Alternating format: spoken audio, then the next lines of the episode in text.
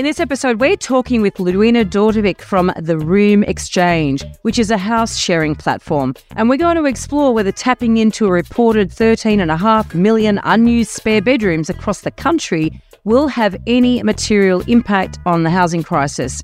COVID lockdowns resulted in a marked decrease in house sharing, and now with mortgage repayments and rents rising so steeply, will we see not only a rise in shared housing, but a completely new demographic now making the choice to share? And what are the risks of bringing a stranger into your home? From security to future tax liability, what should you be thinking about if you want to go down this path? Welcome to The Elephant in the Room. This is the podcast where we love to talk about the big things in property that never usually get talked about.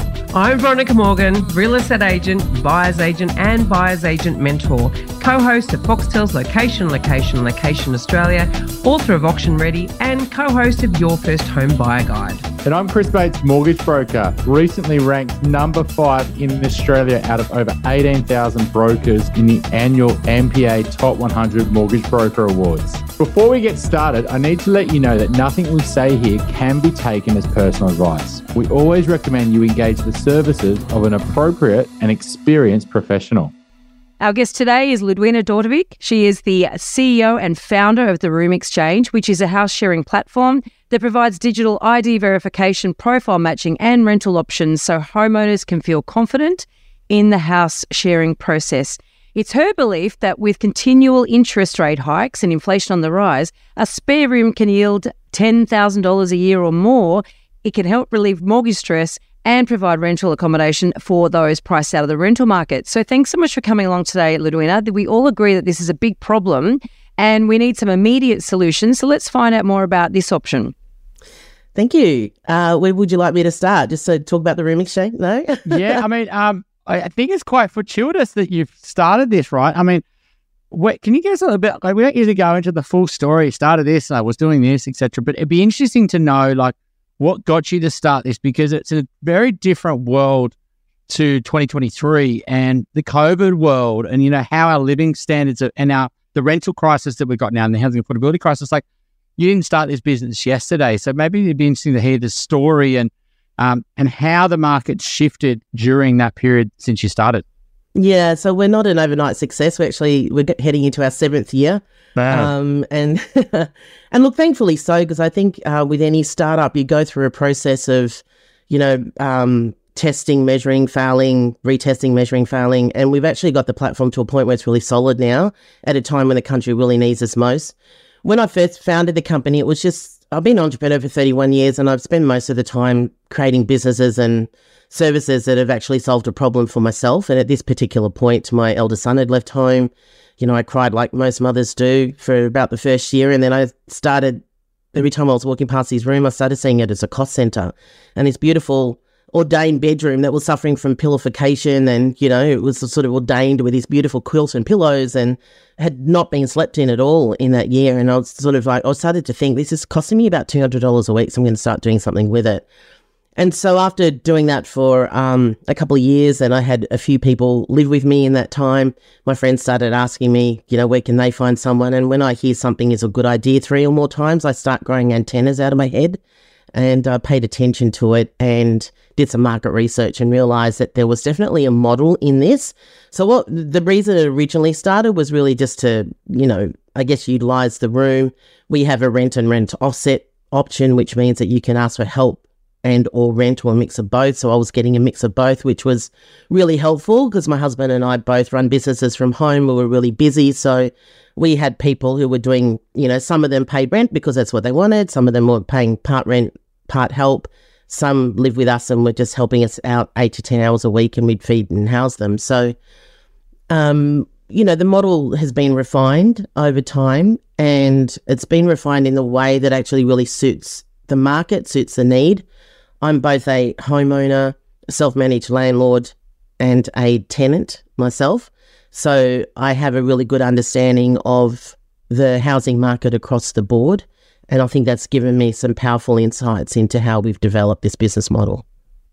I mean, it's pretty um, amazing to to think that uh, we need this so much now more than ever. I mean, could you see the writing on the wall, like in the years past, where you know rental prices were going up and there's becoming a real. Uh, I mean, every, everyone went into their own accommodation during COVID. Like, how has it shifted over the last few years for you? Mm.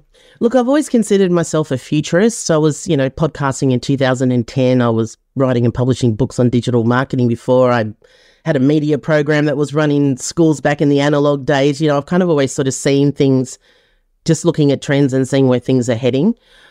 I knew that um, with the the huge increase that's happened in a very short amount of time of the cost of buying a house would definitely have an impact on rent and rental supply. It, it kind of makes sense. I my children, or my adults, are 31 and 29, and I hear a lot firsthand from them as well in terms of the market, what's happening, uh. and they're, you know, like they're making decisions, very personal decisions about how they're going to live their life based on the cost of housing.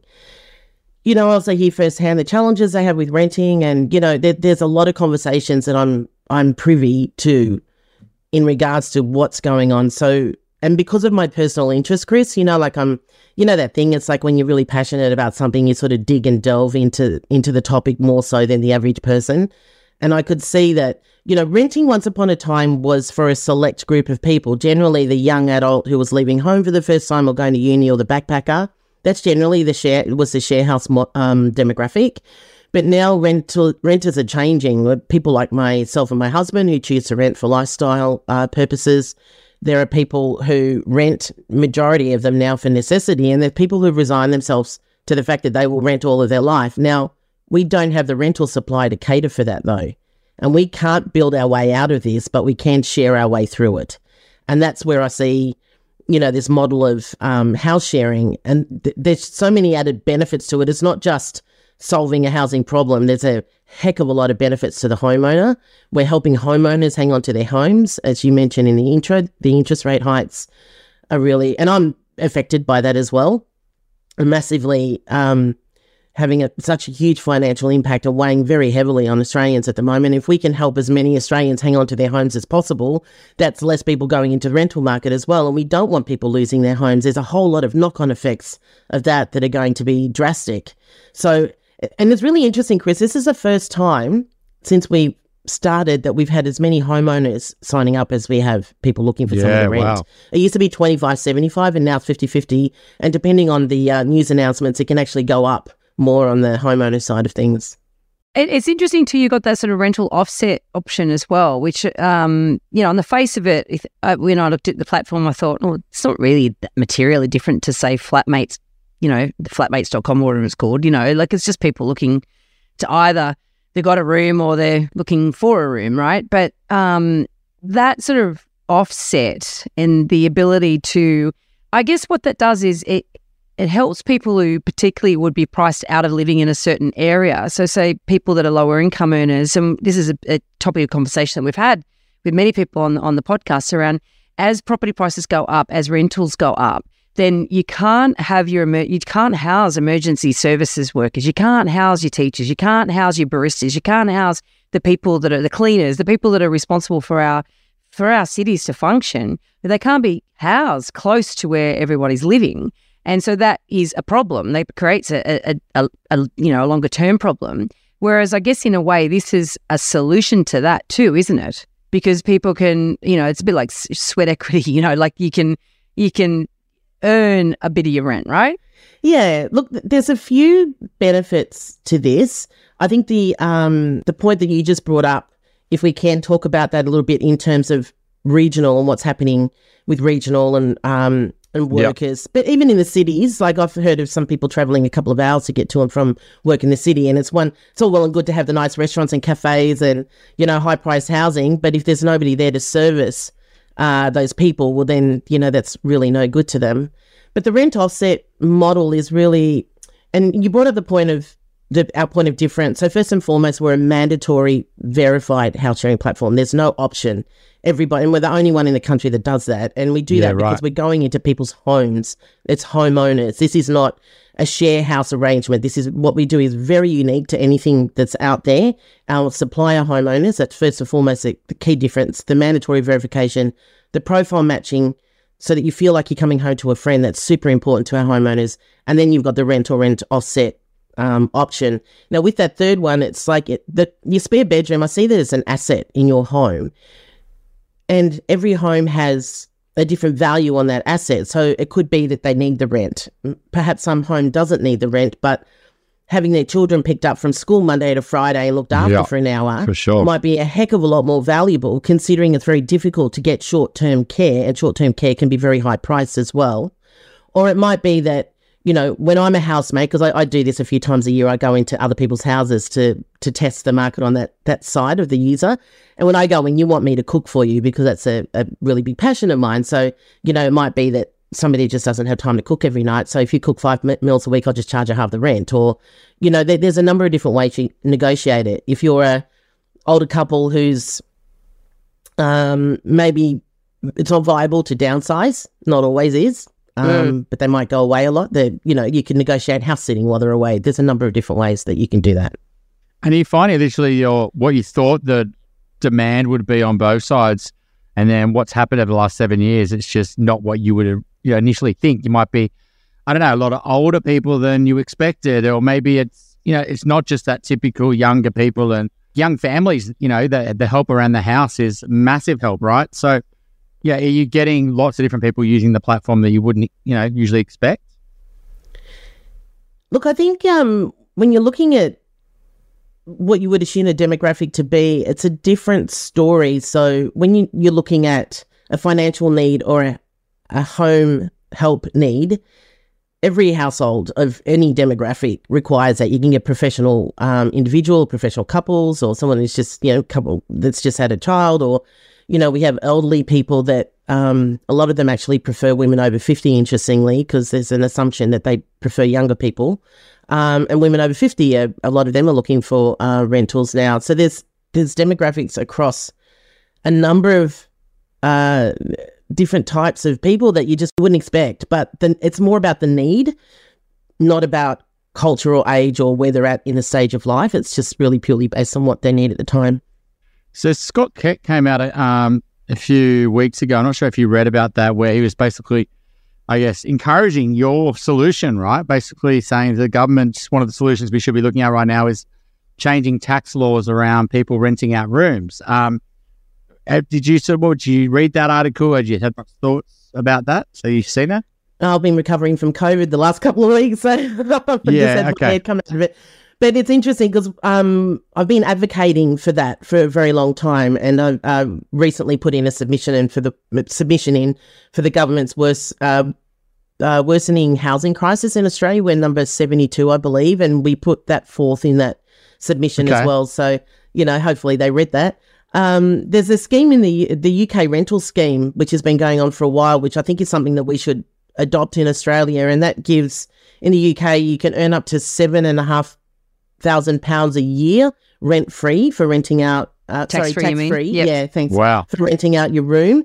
And I think, and they do that is to incentivize um, homeowners to actually share their rooms because they know it's existing housing stock.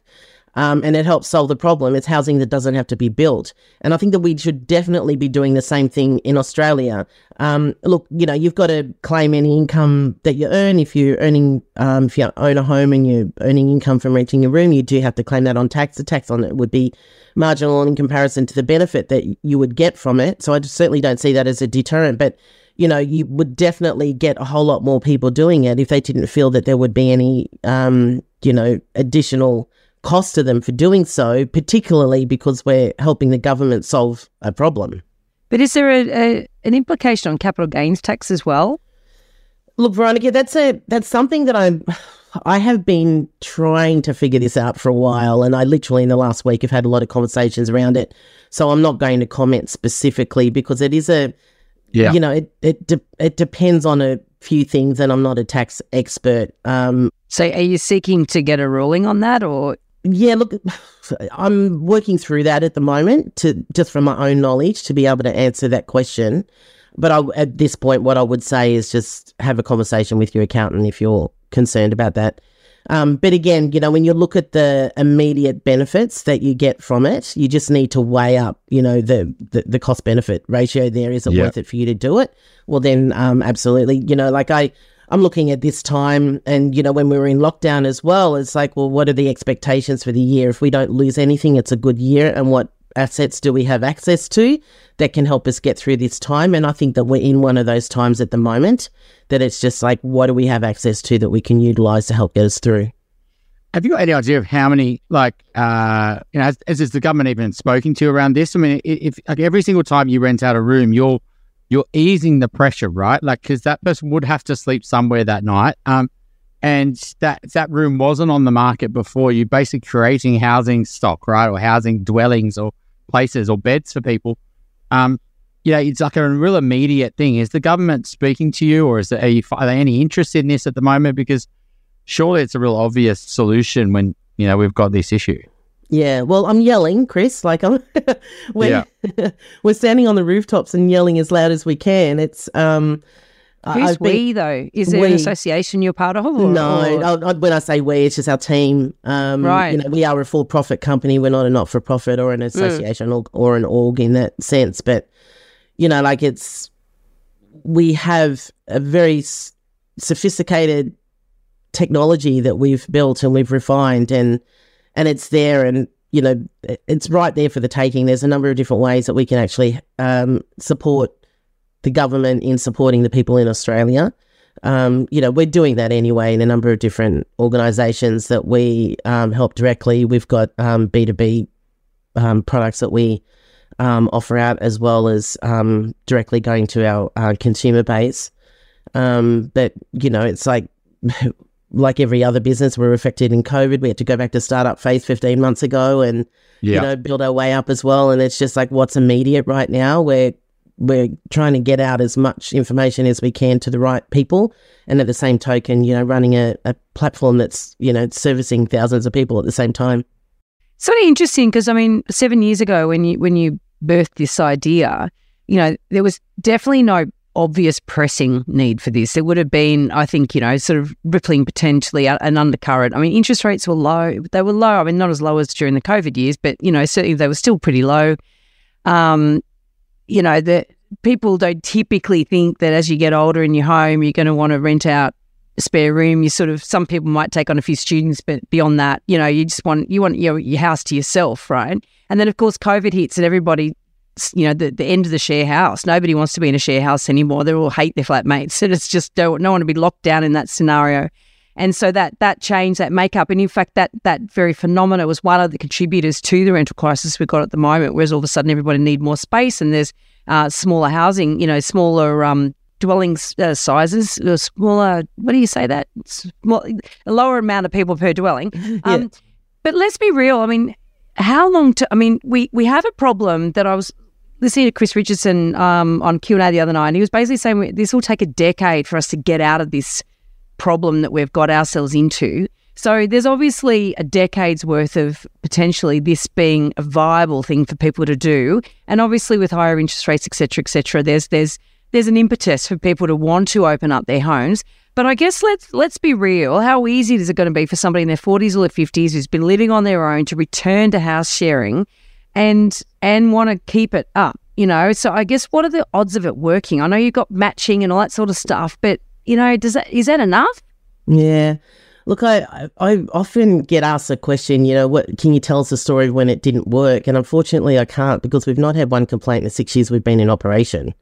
Um, the the way that we've got this set up, um, you, look, you can imagine the that hundreds of conversations that our team has had with people you know, and we've really drilled down into what are your concerns. Um, the main concern is safety security, then it's like compatibility, yep. um, and then it's the systems behind it to um, to give them the confidence to be able to do it. So we've developed a whole bunch of resources and systems, and we have, you know, we've um, people can be assigned with a house sharing coach. You know, if they want that additional human support, which is um, something that we've just recently started to implement. Yeah, wow. Um, yeah, yeah. And I think that the, the idea, and I'll speak for myself. So I, um, when our second, well, when our first child left home, um, it was the dynamic of the house had shifted because his personality obviously added something to it. And I kind of really miss that energy between our kids, that sort of bouncing off they used to do with each other. And that was one of the things that I liked about when we got somebody. The first person that we got in was kind of similar personality to Jordan. I've only just realised that. That's a, that was a coincidence, maybe I don't know. Um, and then over time, there was the sort of a personality type that we kind of gelled with, and they're the kinds of people that we would get in. Um, and then when my daughter left home, then it was we started to get some older people in. It just kind of shake it up a little bit. What we've found over time is there's a lot of value that these people actually add to your life, and I think it's just more of a shift of thinking. Uh, people th- think about what it is they're going to lose, but they don't really think about what it is they're going to gain. So I've been married 31 years, love, love my husband dearly, but the dinner table conversation gets a bit stale, you know? and it's just really nice to have one or two other people there to uh, to hear different stories and to hear their insights and to have debates uh. and conversations with. Um, the house sharing, lo- sorry, the housework load is divided up. Um, the food we eat is varied. We're not cooking every night. Um, when we go away on holidays, the plants are going to get watered. Um, you know, if you have a pet, they'll get looked after. There's so, just so many. The neighbours know who you're living with. You know, so there's this comfort of you know familiarity that occurs. There's there's a high level of respect that actually comes from the people move, that move into your home, and they, they if you think about it, they're coming into mostly a fully furnished bedroom, three quarters of the time at least an ensuite and or a bathroom that they get to use on their own. The most it's with one they'll share it with one other person, but that's rare. The everything in the house they get access to. They get access to the entire network of people in the home. And the people in the home get to, you know, um, to feed that back to that person. And there's a sense of contribution that comes from that that just feels really good. And you know, these people are just people that have got jobs. They're looking for somewhere to rent. They're not people that are in dire straits. We are not a solution to homelessness. We, you know, we are what we are is what we are. And for people to go through the process to actually register and get verified and, and to do all that on our platform, it actually says something about them at the end of it. So if they've gone through that level of friction that we've set up, then they're not hiding who they are, right? And yeah. it tells you something about their character. And that's why I believe that it works. And then we've got the private inbuilt messaging system so they can chat there before they meet. And It's funny, it was yeah. on Canberra radio recently and they called us Tinder for house sharing. Um, but it is really about that. And, you know, we engage with people that we don't know all the time that can very quickly become friends because of our intellect, our intelligence, our instinct, um, our interest, the commonality that we share with them. It's no different to this. And if you assume the best in people, it's really interesting what comes back out of that. I don't know that answered your question exactly, Veronica. It's just, you know, the, the stories that we hear are just beautiful. So, I mean, I lived in 30, I lived in like over 30 house shares in my 20s. I, it was like ridiculous amount. Like in London, I lived in, so I would stay there for six months and I would, like in Sydney, I lived all over Sydney. I lived all over Melbourne. I, I would just naturally go, I can't met you guys, you're great, but I want to live in this part of Sydney now and I want to try somewhere new. And, you know, and it was all different people and a lot of them I'm still friends with actually. So I've, I've gone through that. I think it really is in the family situation, it works as well. Like, you know, we've got two young kids, we've got spare bedrooms. There's lots going on, cleaning, cooking, you know, kindy drop offs, you know, uh, and, you know, someone just around just to help, not, not so much, and, and also help with the rent, the mortgages and things like that. But I think it really helps there. I think it helps people that, you know, the, the couples without kids or, you know, like you say, they go on holidays. It helps people who are single in the, at all ages, um, even elderly. I, I, you know, I think some, just having company and someone at the home, I think you could really help. Um, particularly if you can get past that, the, you know, the security and concerns and then being able to get someone out if they don't suit. Have you, have you, have agency like real estate agents and property managers come to you as a solution? Because it makes a lot of sense, right? Like I'm leasing a property I thought I needed that spare bedroom. I can't afford to rent this property anymore because the rent's gone up. So I need a flatmate now. Um, but I'm a really good tenant. Your technology could really suit them to to basically, and it saves the agent having to release it. Um, how are property managers looking at your tech and saying this could be a solution for us to, you know, keep our tenants? I mean, I know there's a rental crisis, so they probably have no problems releasing it, but are they interested in your tech at all? Yeah, I like your thinking, uh, Chris. And one of the taglines that um, I'm beginning to use lately is um, the Room Xchange is real estate's third option. So house sharing is real estate's third option. So we have home ownership, renting, and then house sharing. And I think where the market's heading, we need to give it that level of the same equal value as renting, right? Um, I'd like to see it have the same level of respect because then you think about it, if somebody's going into someone's home and they live there for 12 months and they've had a really great relationship and that homeowner can give them a great reference, I think there's a lot more to being able to do that than just going into a home where nobody else is, right? Like you're just renting a home, right? So I think high value there.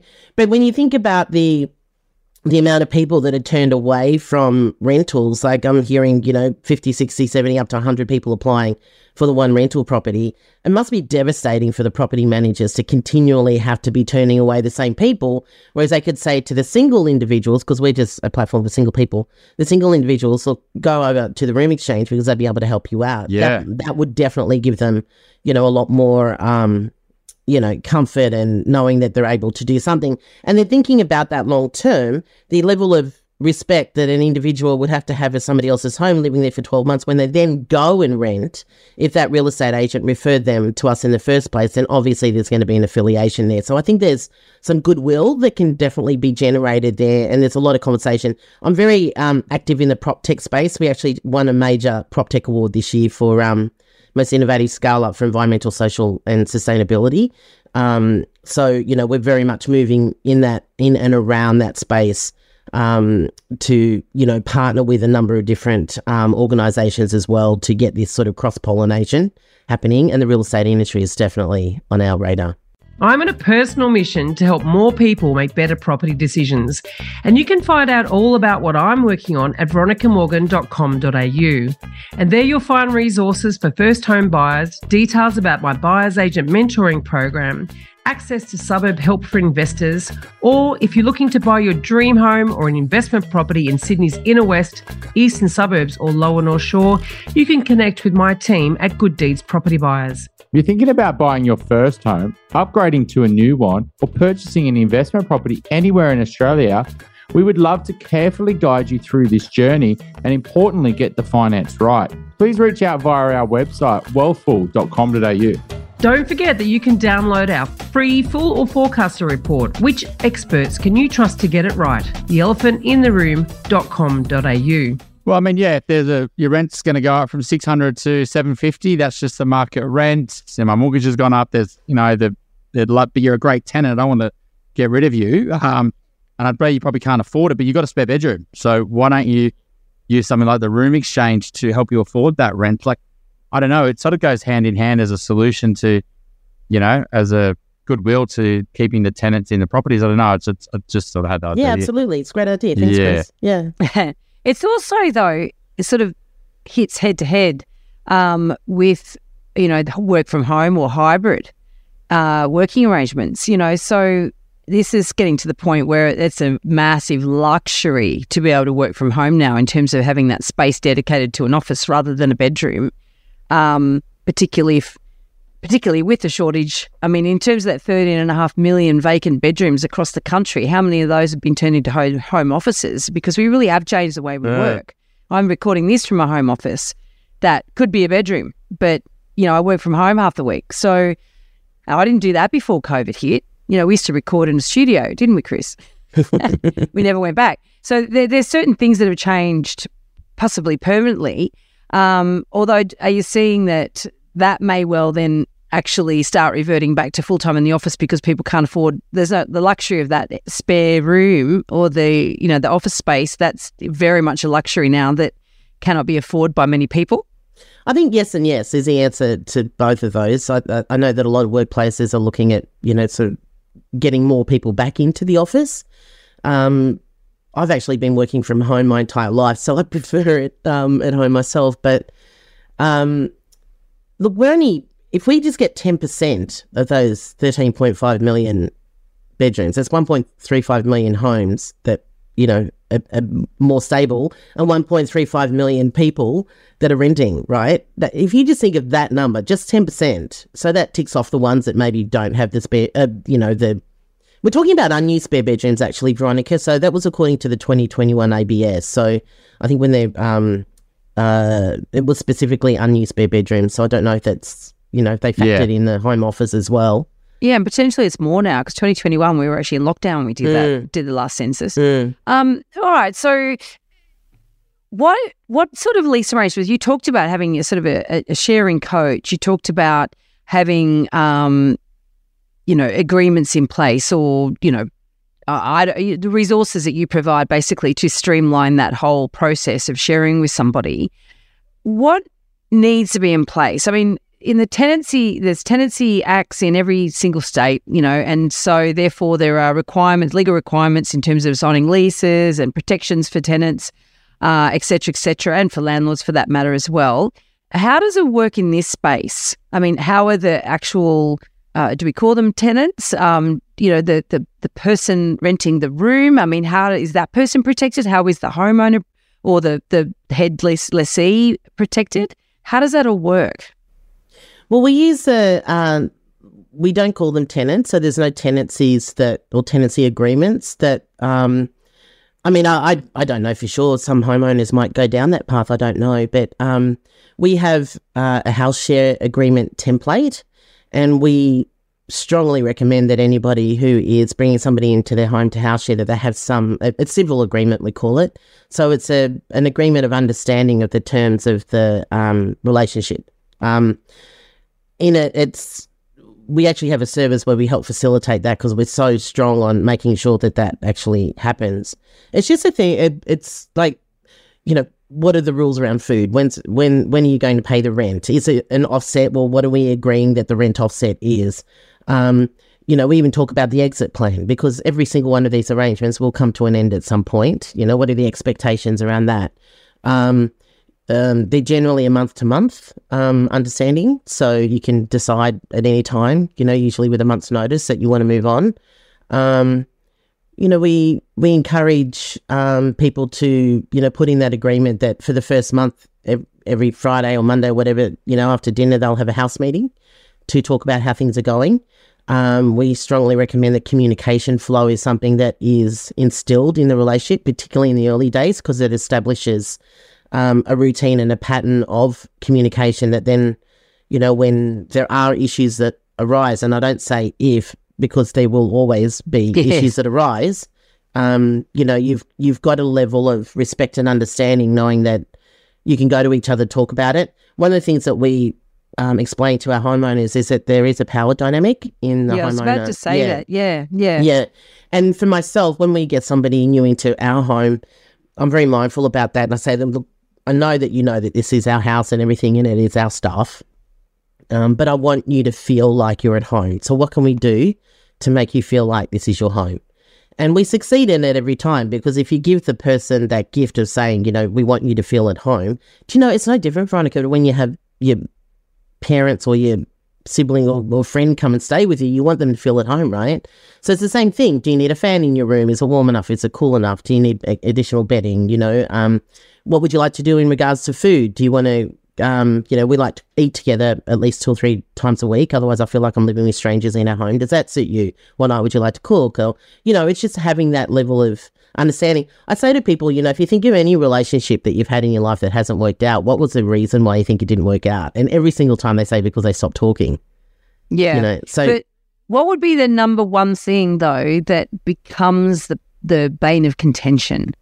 Uh, I'm guessing I think I know what I think it would be, but I'm curious to know, you know, if there is an area of dispute, you said you had no complaints in six years, so that's great.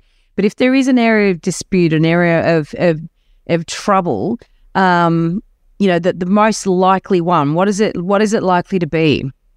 Oh, I, I don't know. Maybe if, if they're if they a habit change or something, like if they became a smoker or if they became. All right, so you don't you don't track it. Oh, I mean, because in your matching cleanliness, I'm thinking cleanliness. Oh, okay, I got People have different standards of cleanliness, yeah, right, or well, tidiness, right? Okay, look, great question. So in our profiling, there are very specific questions that are asked um, about how you like to live, and we don't ask them in a way that will encourage you to answer in a way that you think the person wants you to answer So I've got a I've got a background, you know, back in the day when life co- coaching started to become a thing in Australia. I was one of the first life coaches and, and NLP practitioners. I got a pretty good. I've had hundreds of hours of coaching people, right? So I use a lot of that skill that I developed in that time to actually create the profiling questions. They're non-invasive and they're multiple choice. So it's like you know, are you a And no judgment. uh, no You- judgment. You, could exactly. be a hoarder, but we're not going to judge you. Just tell us. Yeah, uh, but We'll match you with another one.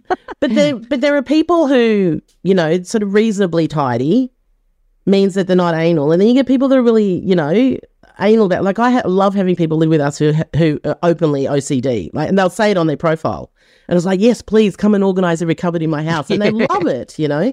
Um, but we don't live that way. We're tidy. Um, but I don't like things laying around. So you have an opportunity to kind of describe how you like to live um, you know, the kinds of activities you like to do. Like if if you're a night owl, you wouldn't suit our home, right? Um, you know, so there's certain things that if you know, one of the questions that we ask is like, do you like to to have a good debate about politics around the dinner table? If you answer yes, I you're not going to fit in my household. You know, so they're things that, but other people love that kind of thing. You know, so it's there's you can pretty much seventy five to eighty percent say yes, I would get along with that person. And then the next step, so they're verified. The profile gives you an instinct that you'd get along with them. Then you can send a connect request. They can look at your profile. If they think they like you, they'll accept it. Then you can start messaging. Then you can go and meet up with each other or have a phone call and then meet up. And then we encourage people to have a, you know, two or three night long weekend trial. And then if you're happy with that, then you can move it. You think at that point, if you haven't got it right, you know, there's just so many things that have been put in place there for you to figure that out. So you're not just handing it over. you No, know, like they match no. on the side, off they go, and work it out for themselves. Because I was when you first said we've had no complaints in six years, I was like, yeah, sure. but I can see that the process is a bit more robust than sort of your normal. It's not quite like Tinder for um for housemates. a little bit more robust than that. Uh, probably Bumble. I don't know, but yeah, but yeah, but the um the point is is that the technology. I've been in tech for years, and that we've developed the technology so that it can take care of most of it, and so that people can come on it- come there and they can use it for free. Like they, there's no, we even pay for the verification. Come and use it, right? But so, but if they want some hand holding, then we have ways that you know we can support them with that as well. Um, So you mentioned um, that you get a spike in inquiry from potential homeowners or, or hosts or homeowners, yeah, homeowners, households, you, yeah. households. Um, so you get a spike in uh, inquiries from potential households when you know maybe an interest rate changes or when there's headlines around various things around inflation or, or things that spur um, you know fear, I guess. Um, how is that? How are you measuring that? I guess, and and how is that manifesting? So, have you seen this as it's a constant uplift in inquiry that that sort of spikes with these these um, media outputs, or is it just there's a flurry of it and then it backs off? You know, are you seeing people committed to it? How how is the I guess the interest changing with the, the economic circumstances that we're experiencing at the moment? Well, as I said before, this is the first time that we've seen equal numbers signing up, and, uh, and we have to pay constant attention to it because we need um, generally five to ten. We need generally five to ten housemates in the region for one household because that we have it's a it's a dual sided marketplace, right? There's a Yeah. Yeah, as a f- Mm. founder and it's you know CEO running this, there's a challenge with that. So we've got two customers, two messages. We've got one that's geographically bound, and then we have people that need to circle around that, right? So we constantly have to be on top of that. So if we get an influx of say, you know, homeowners in Sydney, we have to be on top of that because then we need to do some more advertising for housemates around Got that it. region. So Mm. I can't give you the numbers exactly off the top of my head, other than that it's something that we have to be constantly on top of because we've got to be balancing out. Well, do we need to promote for homeowners now because we've got an influx of housemates in one particular area? Um, we've, we've got a partnership with an organisation up in the Gold Coast called Study Gold Coast, and they um, we're um, helping them um, get enlist local homeowners to open up their homes for international students that come in because it's a massive market up in that region. Yeah. Um, and we, um, you know, so we have to do the same thing with that. Like if we get a flurry of homeowners and we need to do a bit more promotion around, you know, the international students. And so it, it's this constant push and pull with it. But generally with the news, I can go, yeah, I can I can see that there's a spike in listings in because people will jump online and go, oh damn, we've got you know we've got to start finding some more money. How can we do that? And is have you got some real when you said those, you know, the two side marketplace where you just got way too many people wanting to rent a room and not enough for rent and you know, locations potentially where people are willing to rent rooms, but people don't want to rent rooms in those areas. Is there is there certain pockets across the country that stand out? Yeah, look, it, it's a it's an interesting one, Chris, because we primarily for you know just financial reasons just focus on particular areas um, so that we get enough of both Yeah, sides okay. in that area, right? Because we have to be really mindful. Well, it was one of the Makes you know sense. great failures when we started. Is like, yeah, we're nationwide, and w- which we are. I just want to clarify, we are. But then you know you've got people signing up in northwestern Yeah. WA, and it's like, gosh, you know, how do we solve that problem? And thankfully, technology's changed a lot since then, so that we we are able to solve that now. But um, we have registrations right across Australia and also in over sixty countries you know, we have huge interests um, internationally, which is going to be, you know, a market that we're heading to. Um, but it's just, it's fascinating. Like we are that unique, I think, that people are sort of realizing that, okay, this is, this is a pocket of the market that hasn't actually been focused on. So, you know, you were talking about one of our competitors before. We're actually not that at all. It's not who we are. You know, we are a premium house sharing service. We, we our homes are like, you know, million dollar plus. They're beautiful homes.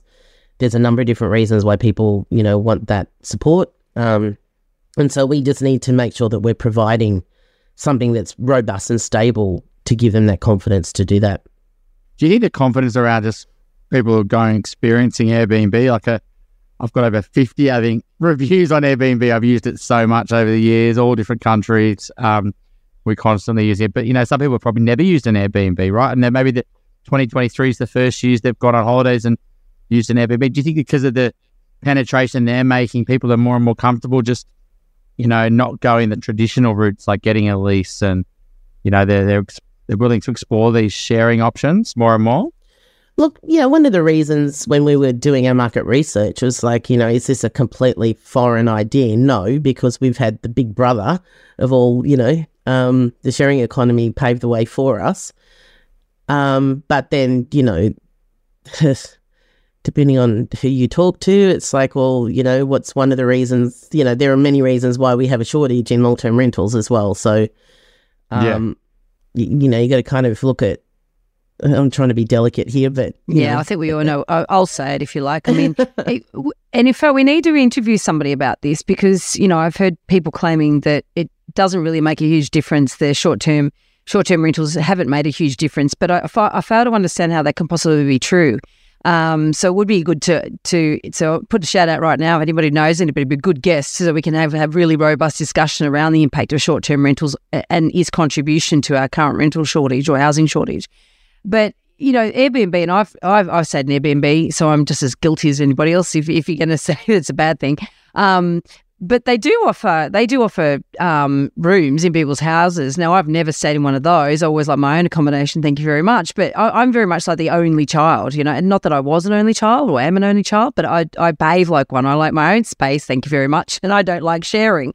Um, but Chris, you sound like you came from a big household with lots of kids, and you're quite happy to share. Have you have you actually done the um the Airbnb? Yeah, take a room in someone's home, or have you always taken your own your own sort of self-contained space? Chris, that's a question for you. Oh, have I shared my home? Yeah, because uh, you're a big advocate for Airbnb. You're a big user, right? So have you? No, have you ever actually stayed, uh, taken a room, an Airbnb room in someone's house versus taking? yeah. You know, you have.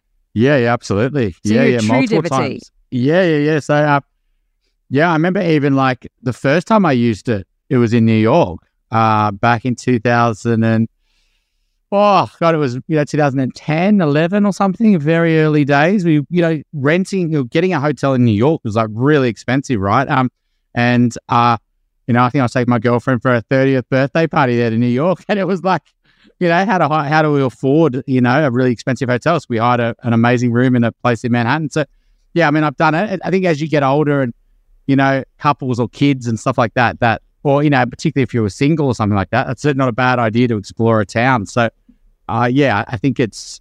Yeah, I mean, I, I guess it's just you build confidence with those things. I think that's probably the biggest thing with this situation here is that your hardest thing, Ludwina, would probably be getting that person just to get that first, you know, tenant in because they're so, probably filled with trepidation around what happens around if something go wrong and I need to get rid of them. And do you find that that's your roadblock, building that confidence around not only is it good for me financially, but I'm actually going to really enjoy the experience. I'm actually going to look forward to coming home because I've got a new, you know, aura in the building and I've got someone I could talk to and someone who's helping me. And I'm actually bringing life to my home rather than detracting from it. Is that your biggest challenge, do you find?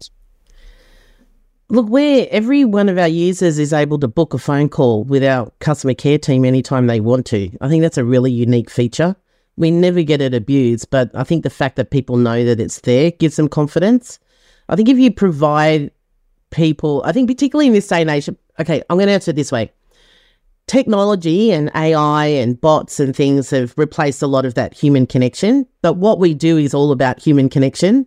And if you don't have um, an element of being able to connect with a human, then that I would answer that question. It's there, there would be a problem. But because they know literally all of our email communications on our website you can just click a link and book a call on a calendar. You don't even have to just send a contact request and then hope you're going to hear from someone. Mm. You know, that can happen at any time and it never gets abused. So, are you saying that the friction is at the front end? You know, there's friction so to try to weed out people who are not right for the system. And then once they're in, you're trying to take away all the friction so that, you know, they can have um, a good experience. Yeah, and th- that's a good point, and something that I, I um, would normally have brought up on the top end is that our our process actually removes potential problematic people. And I call them yeah, but people. Yeah, but what about this and what about that? And it's just like it's all me, me, me, me, me, me, right? They don't like our process because we actually require things of them. And I know that it doesn't work because I get phone calls booked. Why do I have to do a digital ID? Why do I have to fill out this whole profile? And it's like, I'm well, I just say, look, sorry, it's not for everyone. And I don't have any problem. It's just like, thank you very much. You've just saved me a headache, you know, like, um, so I know that it annoys certain people. Um, you know, somebody's, if, if you've got nothing to hide, you hide nothing, right? So there's, and the, the way that our profiles are set up, the only thing there's a photo of you, your first name, and just the answers to the question and a couple of sentences of your answer. There's nothing identifiable about you. There's more information people can get from your Facebook account than they can get from our profiles. You know, but you cannot connect with anyone unless you're 100% completed, which includes your verification. So if you know someone's connected with you, they've gone through every single thing that you've gone through. So there's a quiet confidence that and certainty that comes along with that everyone's had to jump through the same hoops, you know. So it's an interesting um, idea, and I can we can certainly see that the time might be right for it. You know, the time might not have been right for it really seven years ago, but sort of circumstances seem to have worked in your favour.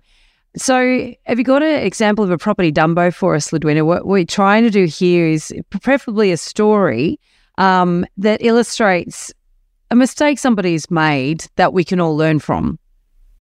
Yeah, look, when I was thinking about this, and we've sort of already touched on it, is that, you know, the kind of, the, there's a type of person that, that sort of goes, yeah, everything will be fine. We'll work it out as we go along, you know, and it's just like, no, no, no, no, no. Please do me a favor. Do us a favor. Don't do that because it's very, it's very tricky to have a tricky conversation. Okay, I'll, I'll bring this one up. What if a special friend wants to come over? All right ideal question. You have to expect it of anyone who's going to live with you, right? And if you haven't had that conversation before you've moved in and you've met someone, how awkward is it going to be to bring that up? You know, if the homeowner says, Oh, no, I'm not comfortable, then it's like, geez, that's a problem, then, right? But if you knew that before you moved in, then you can make a decision based on that. So in our household, for example, we say, Well, you know, when you find someone special in your life, they go, oh, no, no, we don't. We've got two guys that share with us at the moment. I say, come on, look, you're strapping young lads. When you do find someone, invite them over for dinner and then let give us a chance to get to know them. And then if everyone's happy, then once a fortnight they can come and stay. So that's our ground rules. Now, when you think about that, if it's a random, they're not going to invite them over for dinner, are they? No. No. So, so yes, it sorts that one out. It sorts that one out, right?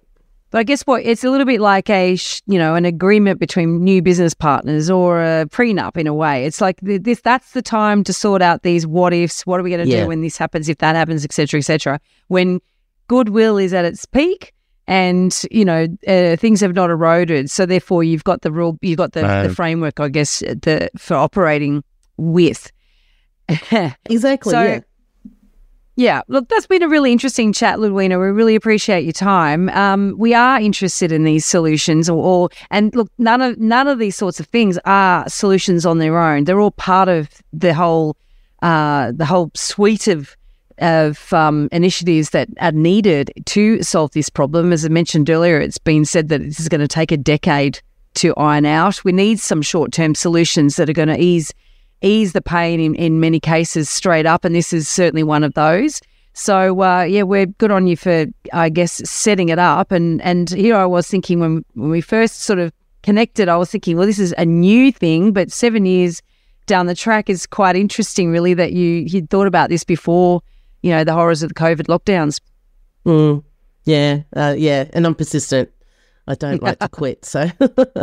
And if um anything changes on a government point of view, right? If government start talking to you, and because I genuinely think if you had issues of how to solve our crisis in some ways, right? Like what's some you know short term wins, medium, longer term wins. These would absolutely be up there in short term wins. And you know if it starts to get a bit more airtime, and should check out that Scott Keck article. He's a you know very well known in the property um, yeah industry in terms of the development. He's got a lot of power in that space, and um, you know, he, he would absolutely love your platform. And so I, I think, you know, because if, if you find that you're getting some more interest in the governments and things like that, and anything changing around tax settings or something like that, and, you know, um, absolutely reach out because we would definitely want to promote it because we do think it's a viable solution to the overall problem. So thanks for, thanks so for reaching much. out.